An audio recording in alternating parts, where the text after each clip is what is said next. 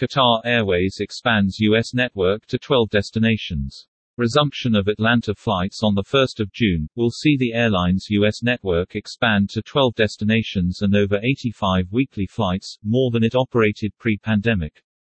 Qatar Airways will be increasing frequencies to Boston, Miami, New York, Philadelphia, San Francisco and Seattle. Qatar Airways offers 12 gateways connecting seamlessly with hundreds of domestic destinations via its strategic partners and onwards. Globally Hamad International Airport is the only five-star COVID-19 safety-rated airport in the Middle East.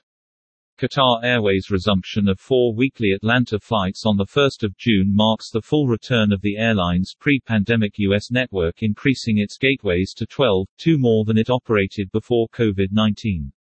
The airline will also be increasing frequencies to Boston, Miami, New York, Philadelphia, San Francisco and Seattle offering more flexible travel options for its passengers with more than 85 weekly flights across the United States.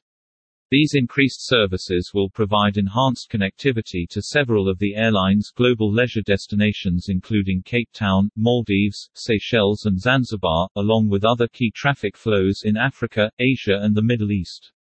Qatar Airways Group Chief Executive, His Excellency Mr. Akbar Al Baker, said, Despite the challenges of the pandemic, Qatar Airways has remained committed to its passengers and trade partners in the United States, maintaining continuous services while rebuilding its U.S. network and launching two new destinations San Francisco and Seattle.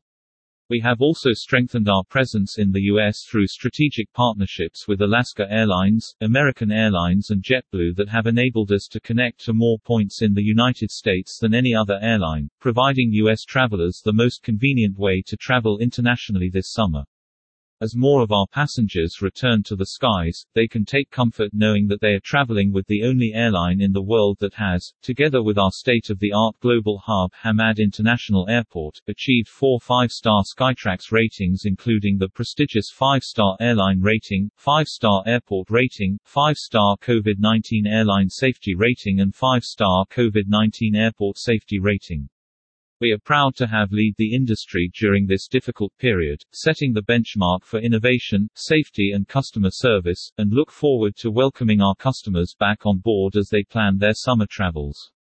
America's network enhancements. Atlanta 4 weekly flights resuming 1 June Boston increasing to 4 weekly flights from 3 July Miami increasing to 5 weekly flights from 7 July New York increasing to double daily flights from 21 July Philadelphia increasing to 5 weekly flights from 2 July Sao Paulo increasing to double daily flights from 6 August San Francisco increasing to daily flights from 2 July Seattle increasing to daily flights from 8 July.